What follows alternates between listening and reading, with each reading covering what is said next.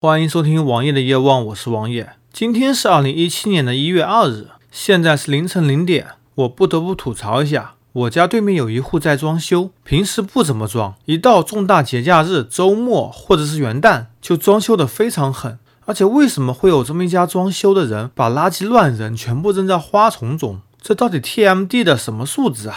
在十二月三十一日，微信官方一个叫做“谣言过滤器”的公众号。发了一条消息，叫做“年度十大谣言”。那么我就来盘点一下，并且抒发下我个人的观点。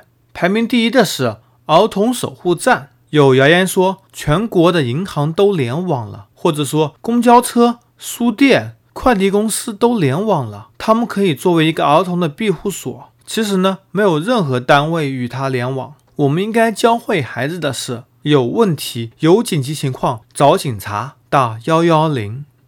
第二名，微信公开课 Pro，它的链接会盗号，这个就是扯淡了嘛？如果是微信官方的，怎么会存在盗号这种行为呢？如果不是官方的，你打开了不明链接，是可能会有一定安全问题的。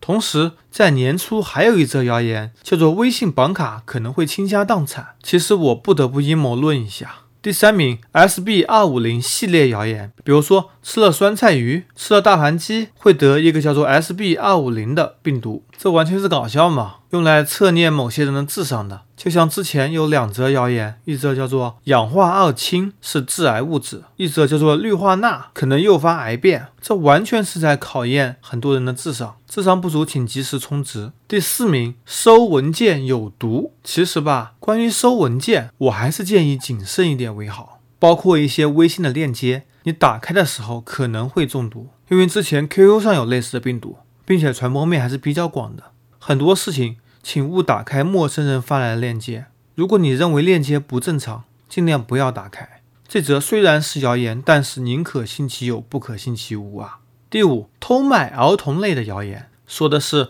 外地人来本地抢小孩，这种事情可能就涉及到危言耸听了。所有家长都想确定自己小孩的安全，但是散播这种消息可能不利于社会稳定，而且这本身就是一个谣言。作为家长，还是更好的管好自己的孩子。教孩子一些应对方法。第六，食物相克类谣言，比如说什么和什么一起不能同吃，这种流传非常广啊。我觉得我会在不久之后，在生活相对论中做一期这个节目，来说说看哪些是谣言，哪些是真的不能一起吃。第七名，儿童用药类谣言，比如说小孩发热吃了什么什么药会死。关于医药方面的谣言，其实核准上市药物都是经过安全论证的。可能会有极小极小的不适反应，但是请勿轻信类似谣言。很多疾病如果拖久了是不好的，特别是儿童发热，请遵医嘱。第八，抵制日本电影《贞子三 D》在南京大屠杀纪念日上映。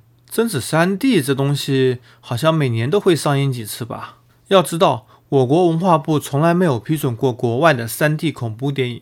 而且这部电影上映日期根本就和南京大屠杀没有任何关系，本身《贞子三 D》就是个烂片，上映了我想也没人去看。IMDB 只得了三点几分。第九，朋友圈流传急救贴心提示，说到了如果在睡眠时心脏病突发，剧烈胸疼足以把人从沉睡中惊醒，立即口含十粒复方丹参滴丸或硝酸甘油片两片。或者阿司匹林三片嚼服，接着立即联络急救中心，然后坐在椅子或沙发上静候援助，千万别躺下。其实这个问题非常多，比如说冠心病不会选择年龄，不能遇到胸痛就认为是心肌梗死，更不能用这样的方法来对付所有的病人。而且复方丹参滴丸本身这个药是否有效，也要打一个问号。正确的做法是保持冷静，拨打急救电话。让医生来进行处理，不要轻易用药。第十，某某名人去世，这个谣言非常非常多啊，好像很多人都被去世过，甚至有个知名电视台先于某人去世了，请大家切记不要轻易相信。